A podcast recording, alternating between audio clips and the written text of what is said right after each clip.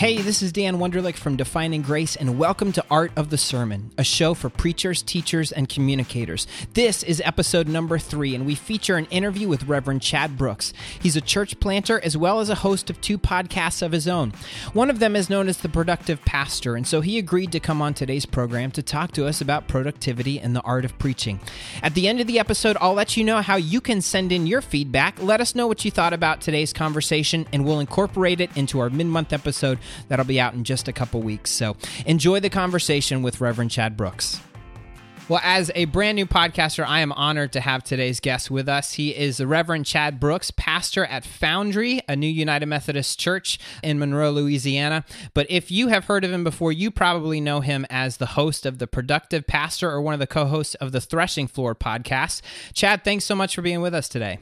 Man, no problem. I am excited to be here. Well, as we get going, why don't you tell us a little bit about yourself and your ministry and also your brand new church community that you're planning? All right. Well, I'm Chad Brooks. Uh, you said I, I, host Productive Pastor, also one of the co hosts of the Threshing Floor uh, podcast. Uh, I'm here in Northeast Louisiana in Monroe, which most people know because of Duck Dynasty. Yeah. And so, yes, everybody that's that's that's what it's like up here. I, I live in uh, redneck central and I, I ride motorcycles and i shoot guns and um, i eat what i shoot and so like, I'm, I'm a redneck and a half which makes things pretty interesting in our world anyway because uh, we're kind of a minority now.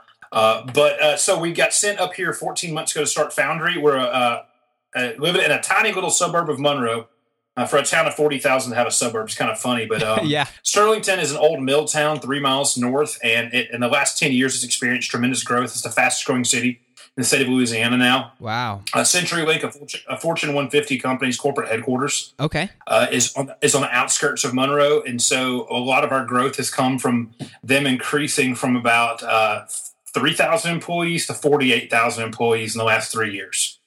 And so uh, when they looked at this growing edge and they said, let's start a new church in this growing edge, which is the normal way United Methodist start church. Like, where's our growth? Let's send somebody there. Yeah. But what we found out is that we are reaching an entire generation of disfranchised and dechurched people uh, in the Northwest Louisiana area. We have about an 80 mile circle of people that are driving to come to Foundry oh, wow. uh, on the weekends. And so it's just, it's an incredible ministry of folks in their 20s, uh, 30s, and early 40s where we believe Jesus is big enough and we just are willing to kind of just get down into the, the knit and grit of life, but are also like some people asked me one time, they, they heard about our growth and heard about what we've been doing, which is pretty tremendous. Uh, they're like, I bet you're seeker sensitive, aren't you? I said, actually, we're pretty blatantly Jesus. and we've, and it, it's, it, it's worked well for us. And so uh, it's been a great ride. It's been a few years in kind of like your traditional associate pastor with contemporary service role. Right. Uh, spent a long time in college. I don't, I spent a long time in college ministry. I don't know if you knew that or not. I didn't. Um, yeah, yeah. So I came out. I come out of Wesley Foundations. Um, my sending organization for ordination was at the Louisiana Tech Wesley, and so like my wife is the chair of the board of the ULM Wesley Foundation here in town. That's great. Yeah. And so yeah, so I, I was around college ministry for a long time, and so it's just like asking questions about, you know, what what would a church look like for the next forty years, and uh, just got the chance to dream big and go for it. And so that's what we do. Why don't you give us an idea? What is your philosophy and approach to preaching? If you had sort of a mission statement or a guiding principle for your preaching, what might it be?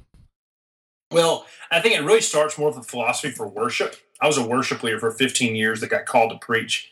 And so I'm still, I still kind of think like a worship leader. And so what a lot of it is, is, you know, we, I, we, we step into those services to expect to experience God and you know, one thing that kind of causes some grief and dysfunction in some conversations I have is I'm going to enter into worship with the assumption that Jesus wants to change us. Yeah. And so we're going to use that as the, the the, the, rubric for for which we design our entire worship services. And I'm not I'm not Catholic in the sense that I don't believe the sermon is the most important part of the service. Mm-hmm but I'm also not Protestant in the sense to where I believe what I'm doing is the most important thing in the room. That I'm that, that my preaching is part of a collective whole that leads people to a deeper encounter with the person known as Jesus Christ, and assuming that if you encounter Jesus, He's going to ask you to do something. Yeah. And so, so my, so my philosophy of preaching is always like I, I, I need to have given someone a roadmap to something different. Um, I'm not just there to educate or to to sound smart or to to give a warm a warm fuzzy, but I'm gonna I'm I'm preaching from the perspective of change. Well, I, I like what you said there, and the preaching event can certainly be a central event or a, a, an event that most people grab onto but it has to play a role that connects with the rest of the service. This idea Yeah. that everything Yeah. else is just a warm up and this is like the main show, uh, I think Yeah. is is potentially dangerous. It is, and like, and like at our services, we we will still have probably. This is so out of vogue right now, but this comes from my experience in college ministry. Um, we're going to sing for probably twenty five minutes after the sermon Oh wow, yeah, because you you got to have the time to process what the word does. You got to have time to think about what the word does. You've got to have time to put that in, to let the Holy Spirit come into your being and just change things. And uh, so I start preaching actually relatively quickly at our service, usually about 15 to 20 minutes in. hmm I generally talk for 20, maybe 25 minutes, and then we're going to sing for another 25 minutes. Uh, so that's kind of that's different. That's, that's that's different from what a lot of people do, but it's just we've got to give this the spirit the space to work. And I just don't know how well that happens if someone gives a sermon, you sing a chorus, if you even sing, and you're Right. like, all right, well, let's take, let's take up the offering and check you later. right. And I can see the argument that you want to leave them with what they're going to remember. But I think if we are preaching at the level and the density and the seriousness that we should be, that's going to be a heavy thing to try to carry out into the parking lot, you know, and to the buffet restaurant down the street. Absolutely. And a lot of that's and that's that's also like changing your thinking about your preaching style. You know, Andy Stanley is communicating for change. It's kind of like the the book now. Right. Um, and then, like we said in the pre-conversation, I'm a big fan of the Rocket Company and Preaching Rocket, and all that that that whole style of preaching. I can call it big idea preaching, maybe. Yeah.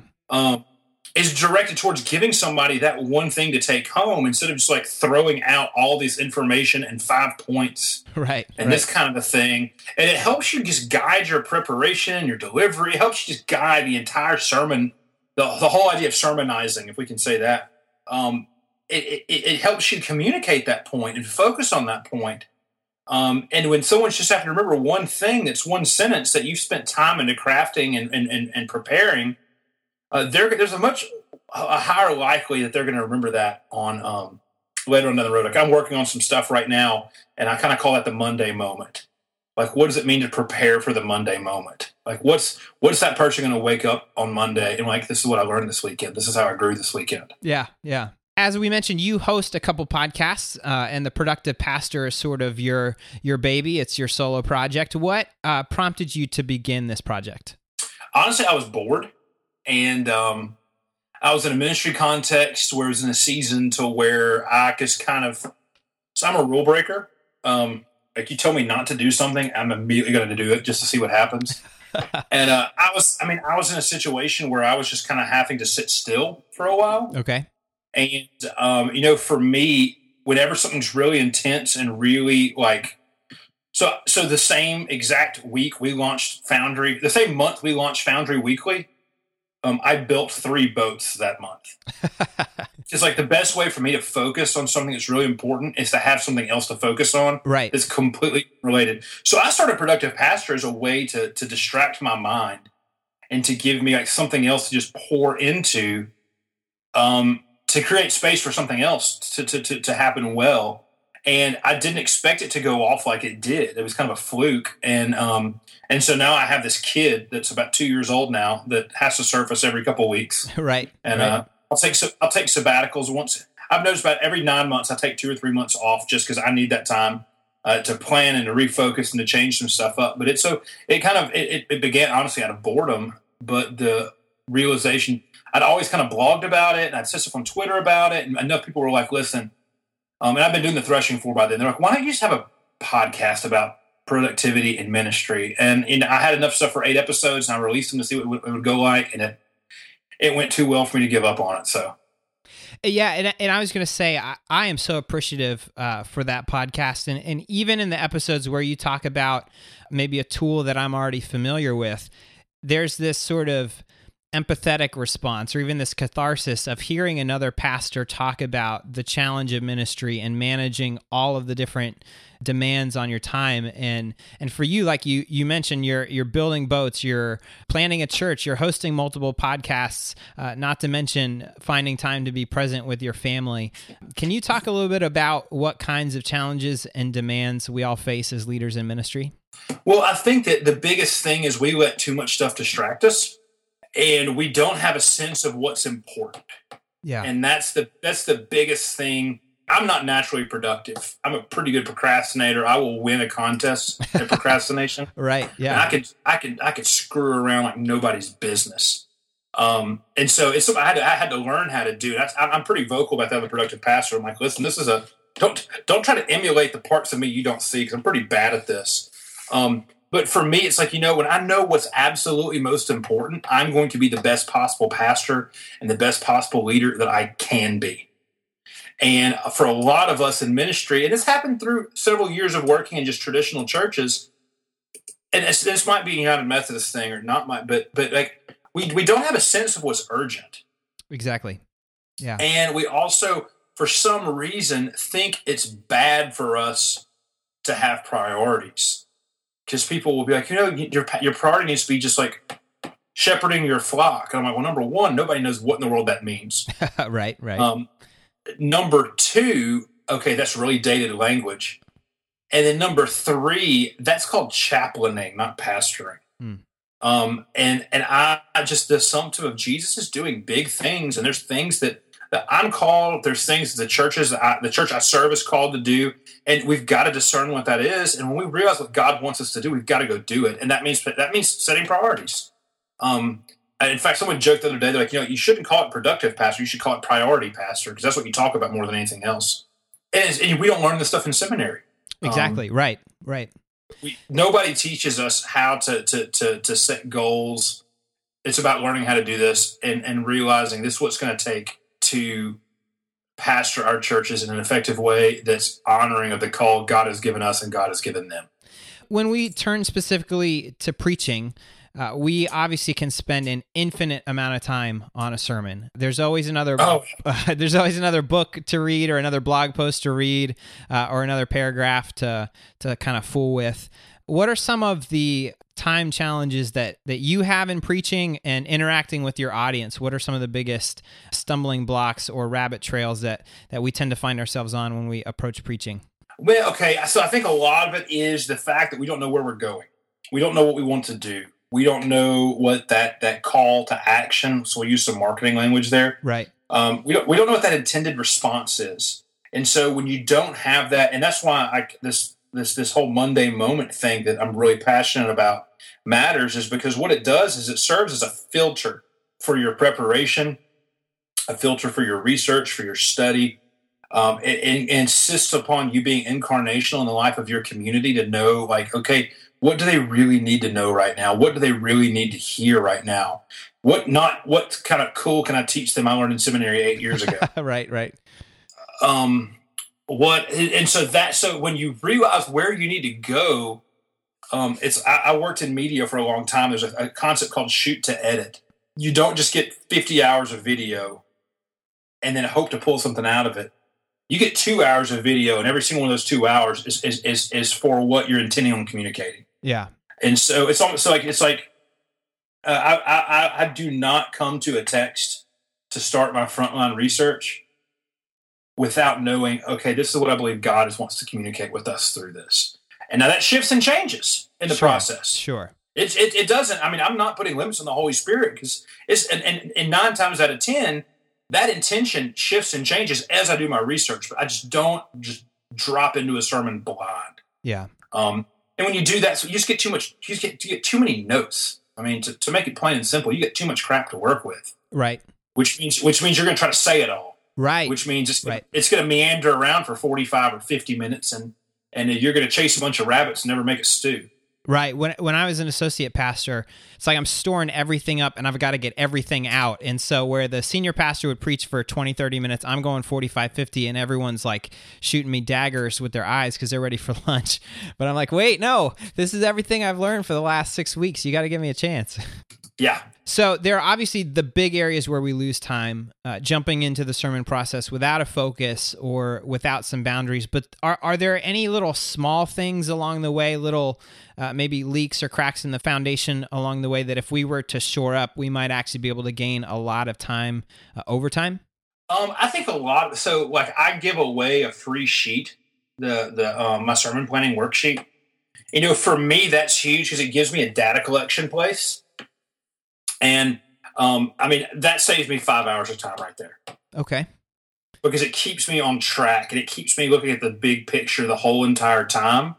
And so it lets me uh, not get overabsorbed in things that I'm not going to communicate. Yeah. Yeah. Um, I, th- I think also building in a rhythm of when you're going to prepare and realizing that when you're in that preparation space, you need to be distraction free. And I think a lot of times pastors try to cram sermon preparation in throughout the week and they struggle the entire time because of that. right. They're trying to get an hour here, 30 minutes here, 15 minutes here, three hours here, like all that kind of stuff.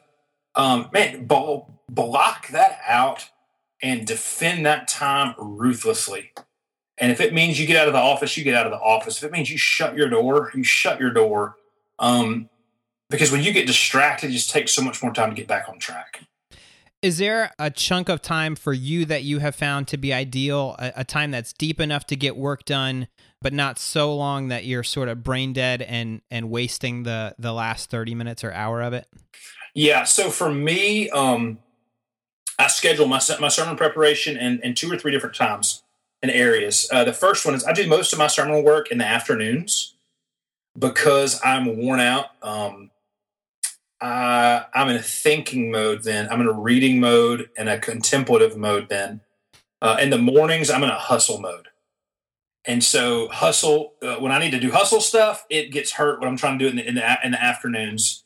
And when I'm trying to do sermon stuff in the mornings, it's just, it's just, it's just too all over the place. Yeah, yeah. And so, I, nine times out of 10, I'm going to do my sermon work in the afternoons. Um, Monday mornings I use as a little bit of more reflective time overall for everything, and so that's a good space to kind of think really big picture. I, I do a lot of work four weeks, six weeks out on Monday mornings. Um, just reading the passage a handful of times, making a couple of brief notes, that sort of thing. And then generally Wednesday afternoon and Thursday afternoon, I'm going to bear down for two or three hours at a time then. And then um, I'll usually work a few hours at night, um, once a week on some stuff. Uh, I spend about 15, 20 hours a week in preparation. Okay. And, um, but that's not just the sermon I'm preaching Sunday preparation. That's Right. across the board preparation. Right. And then by Thursday afternoon, I'm practicing the sermon. I'm not, I'm not preparing it anymore. I usually have a first draft on Wednesday. Is that first draft? Is that a, a a manuscript model? Is it an outline? Is it a set of notes? So I used to be manuscript only for years, which is hilarious because most people that do what I do do not do manuscript. right. right. Um, but I did, and I was scared. So I have a little bit of a stutter, okay. and I I noticed that when I was on a manuscript, I was I did not do that. And then I also joke around and tell people if I don't have a manuscript, I'll start talking about Bigfoot sooner or later. um, and so for a, it was it was a crutch. It was a security blanket to keep me on track for a while, but also um, this idea that I um, had to preach beautifully. Um, and when I was in Kentucky at Wilmore, you, there can be a church of eight people that is used to a seminary trained pastor, if not somebody who's done like doctoral work. Sure. Um, uh, the preaching style in Kentucky that I was there was it. It was a lot more of an academic, a lot more of a formal. I mean, even in smaller, more rural areas, um, it was a different preaching tradition up there altogether. Um, and then I came down here and I realized I did I preached like that a few times, and I felt like I was a pretty decent preacher when I came down here, but I just fell flat on my face because it wasn't conversational, it wasn't relatable, and everybody's like, "You really don't. Your preaching's good, but man, that doesn't sound like you. Like you're not joking. You're not. I mean." And, and so I kind of had to learn to be myself, and part of that was, well, if I get off this manuscript, um, I'll be a lot more conversational. And so I'll, I'll deal with the fact that I might mess up a word or two and have to go back and say it, or I might my mind might brain fart a little bit, but it's going to come across. And this culture is going to come across as a lot more authentic. Right. And so I move towards that. And so what I generally do is I have a working outline. That's a weird. It's just. It's, I don't know if I can. It's, it's it's my weird thing. It's not an outline. It's not a mind map. It's just this page that everything is played off of. And um, I'll develop the first one of those. Uh, generally, on my my my Wednesday draft is actually probably a lot more uh, uh, scattered, and I will probably actually preach from my notes. So so Wednesday I'll go through all of my notes and I'll kind of have things circled that I know I want to put together and I'll make a couple of like maps of okay I think this is the way this needs to go. And then I will write I will reorganize my notes in that order and I'll preach through it Thursday a time or two until I get my flow and the everything in the right place. And then I'll make a one sheet. Um, there's this this pad I buy off Amazon that when I tear it out, I can fold it in half and it will fit in a thin line Bible with room to spare so nobody can see it. right, right. And so, so usually I'll preach it a few times on Thursday, and then when I, I when I know I have everything the way it needs to be, I will redo that, and um, I'll probably preach it one more time again on Thursday with my new little outline made, and I'll preach it on Friday two or three times and then I'll make another one. Okay. That's the actual like working one. Right. And just the act of making that outline for me is it's it's it's almost like I'm preaching it yet again. Right. So by Sunday by Sunday morning, I've generally probably preached that message ten times. Oh wow. Before I step up there. And so it's a, a lot easier to go through. Um and I just found that that it's I'll, I'll carry that up there with me. I, I rarely look at it. Um if I need to, I can but uh, it's just so I'm probably spending ten hours of preparation, uh, two or three hours of preparing those those documents, um, and then about seven hours of running through it. That's great. It, so I'm actually sort sort of the reverse of you. I was working in campus ministry at the time as I was going through seminary. So I started super super conversational, and it was while I was uh, after campus ministry, uh, serving local churches one of my churches wanted condensed sermon notes printed in the bulletin. And the easiest way for me was to just prep a manuscript and then whittle it down to the size that fit in the bulletin.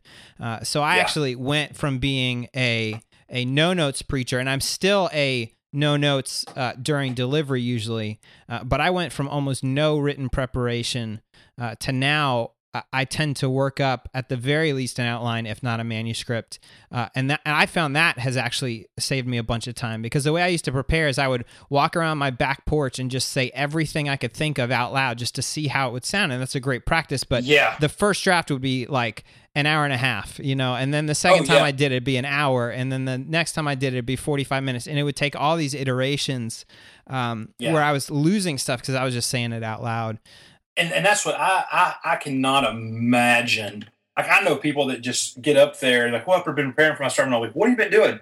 I've been thinking about it a bunch. right. And I'm like, well, man, I don't know how that works for you, but I cannot. You get me up there cold to talk like that, you're going to hear about Bigfoot. I'm going to start talking about Bigfoot. Right. Or motorcycles or, or, or whatever crazy redneck thing I have in my head that day. Yeah, exactly. Um, and so it's just, and it's a lot of work. And people like, they're like, oh my goodness, that's a lot of work. It's a lot of work if we really believe this is going to change people, doesn't it deserve a lot of work? Yes, absolutely, absolutely. And I think people, when when you put the work into it, it looks like less work. Uh, because oh, yeah, you, they can tell because it, it looks um, almost effortless. You know, people would ask me, "How do you how do you just get up there and talk?" Well, I am not just getting up there and talking. I'm not getting up there and talking. Yeah. and and oh the, yeah, you're not. It's the people that don't put the work into it that make it look really hard. You know, because they're they're really straining for the next point or trying to figure out where they're going. Well, and I think that's. I mean, there's a there's a big tradition now of of people preaching for like 40, 45 minutes. Right. And I really think number one, nobody can pay attention for that long. Right. I mean, nobody. I can't pay attention that long. I mean, there's a reason stand-up comedians do a 20 minute show. Yeah, right. I mean, I can't pay it. I mean, I gotta. I mean, I almost gotta watch a movie in chunks. Even in the movie theater, I can't do it. Um, it just it takes a it's a it takes a lot of preparation to make it look that effortless. It's kind of a a misnomer. People think it's that natural. They don't realize how much you had to work for it to look that natural. Right. Exactly. Well, as someone who um, does get to present a lot and and prepare a lot and uh, you know between your writing and your preaching and your podcasting how do you keep all of those wells filled? You're i know you're a big user of evernote a big collector of different items. How do you sort of keep that file cabinet full of stuff to pull out? Well so i, I live in evernote. Evernote is i've got to have it um, and i will stick every single thing in evernote And then I also, and I, now this is changing. I used to not do this, but um, I also everything starts off in paper with me, and I've just developed this weird filing system, um, to where I, I I keep a day book, which is like my notebook, and I, I I generally do every single thing in that notebook, and I keep the front couple pages open to build an index out of it. And when the index is full, it gets the, the index gets put into Evernote, so I can search it and I save all my notebooks. And so that's a lot of that. And I've been doing that for like 10 or 12 years. And so it's it's saved me time and time again. And I don't know why when I started doing that, I started cataloging it immediately. Um, and so just this weird ability I have to keep up with that stuff. Um, and it used to all be before Evernote. It was just a gigantic PDF. It was a Word document that would get Yeah. edited every month or so Yeah. and then I'd save it as a new PDF because you could search a PDF. Right.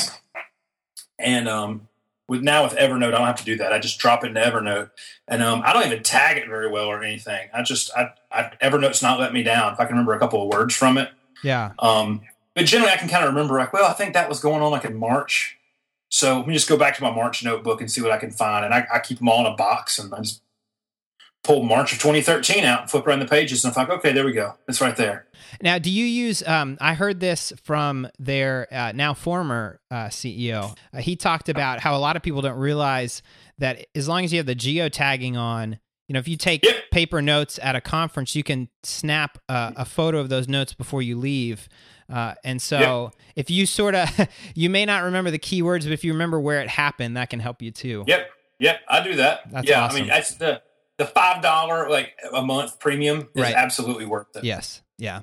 Yeah. So, but so it's like so it's Evernote, and then um, like I've, I've in the last few years I've developed a a a, a system for reading notes that means um, a couple hours a month. I just sit down and catalog every single thing I've read, and um, I, I did a I did a podcast episode on how I do that that kind of lined out um, um, how uh, how I read, and that that saves that saves me a lot of times because it lets me get into a mode of cataloging for two or three hours and just do that. I can catalog every single thing I've read that month. Um, and I can shoot, uh, I can shoot blog posts I've read, I've liked into Evernote. Um, uh, it's just, I, I, Evernote search capabilities have not let me down yet. Until they let me down, that's what I'm gonna, I'm gonna live in. Awesome. There's a set of questions that we like to ask all the folks that join us. And the first one is sort of two sides of a coin, and I'll let you choose which sides you'd like to look at. What is one of the more difficult sermons or, or sermon series that you've had to prepare and why? Or do you have a favorite experience from your preaching and teaching career? Um, so I think the, the the toughest was we did a sermon series on anxiety um, a couple of years ago at a church I was at, and that was tough. That was that was that was hard to do. That was big because it was so heavy. Um, so that was tough. And then some of the favorites. Um, I'll give you a favorite one, and I'll give you one I'm looking forward to. Okay. Um, the in so many ways, a church plant is a chance to take all these crazy things you've thought about for years and to put them together to see how it works. Right. And with the the series I preached during our preview season was a chance for me to really pull into um, all of this stuff that I'd thought about preaching sermon series for a long time, and uh, it was great to preach that and to see how it all comes together as a cumulative whole. And what that looks like to do it in cooperation and working along other several other people. And so that was a good one. It was a favorite one. And then honestly I, I'm, I'm i'm doing i'm preaching a retreat in a couple of weeks. Okay. that is um that's for the, the, the louisiana tech wesley foundation. And uh, they had the same director for 20 years and he just took an, another appointment and um, i'm going to be the first time they've ever had an outside speaker lead their fall retreat Oh, wow. and it's just uh, i mean just to be we to, to be an alumni and get to do that it's just crazy um, that place holds a special special thing in my heart it's like if you watched lost back in the day how Yeah. they always were Oh, yeah. trying to get they're they're trying to get back to the island Right. like I, this is me getting back to the island and so i'm, I'm super excited about doing doing that preaching there um, and so yeah so there's three of them right there That's so cool. I'm actually uh, getting to go back to Gator Wesley at the University of Florida in Gainesville for homecoming this year in November. So I'm also really looking forward to that. It'll be I've been back for worship, but this will be the first time I've been back in a in a teaching capacity, and and uh, I'm so grateful uh, to their director Narcy Jeter for inviting me back. So I, I know what you mean. That's it's just it's like getting getting to go home again. It's great. Yeah, um, yeah. Oh, who are some of the preachers and even non-preacher communicators that have been most impactful for you, or who sort of you've uh, borrowed wisdom or, or, pieces of their voice to to be who you are as a preacher? Okay, so um, full disclosure, yeah, I don't listen. I don't listen to any preachers right now. Okay, and I've never listened to preachers. Um, I feel really bad saying that because, like, people have been asking that question, like, and I'm like, I don't really listen to any preachers. Uh, so I'll, I'll tell you something in the past that it's the spirit of their preaching. Okay. That, ins- that inspires me. I think John David Walt, JD from Asbury, the, who was the dean of the chapel for a while. Uh-huh. Um, when I see what he, the, the, the, the care and the, the, the focus on the incarnation that he put into his, his messages, that was a big deal. Um, I'm also a preacher's kid. Yeah. Okay. And, um, and, uh, and my dad's a really good preacher. Uh, it's completely different from what I do. But I think just growing up, and then, then before my dad was the senior pastor of the church he's senior pastor of now, uh, he was a youth minister for 20 years. And the, um, the, the senior pastor before him was a great preacher. And so I just grew up under, I grew up under good preaching. Um, I'll, I'll, tell you who I, I, there's a guy named Rick McKinley. I don't even know if he's still preaching. This was 10 or 12 years ago. I used to listen to a lot of his sermons. Um, but I liked his his just his style and his cadence and his tone of voice were a big thing that I liked a lot. Um, and that's really it. Like I, am weird. I don't I don't listen to preachers. There is a guy though, and he changed. And this has been pretty recent. He he made me really honestly think about the entire preaching experience. But he's a graphic designer. His name's Aaron Draplin. Okay. And um, he's the guy who who who started Field Notes notebooks, which I'm a big fan of. And I saw him like eight months ago give a presentation on a college campus to a bunch of graphic designers. And I'm sure this is a presentation he's given hundreds of times. And um, it's called Tall Tales from a Large Man. Mm. And he probably had 400 images. Wow. That he used. And he, for two hours, he talked to a bunch of college kids. And we were in a dark room, and I did not see a single cell phone light up. Wow and he held us in the palm of his hand as he rambled for two hours.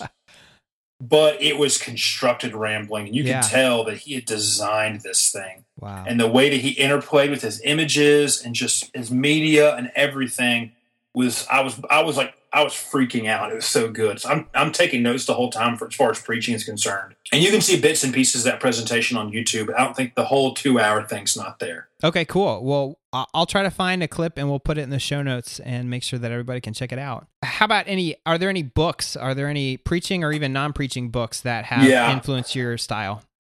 So Nancy Duarte, um, every single thing she's done, okay, um, is great. Um, and she's a, she's she's a Christian, but she she developed Al Gore's inconvenient truth presentation for him. Okay, and her firm to directs presentations and also especially on the on the media behind a presentation. Um, and in our in our society now, you've got to be preaching with media. You just you have to be, um, as if it's going to be a modern context. Uh, and so her stuff's influential. Uh, Andy Stanley's communicating for change, right, is huge. Yeah. Um, uh, Michael Pasquarello has a book. I cannot remember what it's about. I had to read it in seminary and it's a collection of, and it's the exact opposite of this hyper practical preaching that I normally do and I'm a fan of. It's like the sacramental side of preaching because that's the stuff. As much as I talk about all this practical thing and the pragmatic, I'm a huge, huge, huge, huge, huge believer in the holy act of preaching. Um, and I've just been trying to meld the two together. I, and uh, so that book, I'll, I'll check Amazon real quick. Okay, we speak because we have first been spoken. Yeah, so that's that's a really, really um, a, a, good book that has, has really influenced me. And he has one more um, a narrative reading, narrative preaching, reuniting New Testament interpretation and proclamation. And our last question is if there are any folks out there that want to get in touch to say hi or learn more about you or your podcast or your new church, how would you like them to reach out to you? Um, so I'm all over every place on the internet with the handle Rev, Rev Chad Brooks. And so uh, you can hit revchadbrooks.com. It's on Twitter, it's on Facebook, then on Instagram, and then revchadbrooks at gmail.com is email address. And then for the church and that kind of stuff is wearefoundry.com. Awesome. Well, Chad, thank you so much for your time today. Thanks so much for your wisdom and your recommendations. And uh, we'll certainly be checking out, you know, the productive pastor and threshing floor. And, and just thanks so much for being here. All right, man. Appreciate it so much. And that's episode three of Art of the Sermon. You can find show notes, including links to some of the things that we talked about, at artofthesermon.com. You can also connect with the show through Facebook, Twitter, or Instagram, all at username Art of the Sermon. And that's a great way to send us feedback. And I'd love to hear what you think about the show. And especially when the topic is productivity tips and tricks, everybody has a secret, and I'd love to hear yours. Whenever possible, we do try to incorporate user feedback into our mid month reaction episodes, and the next one of those is out in just a couple weeks.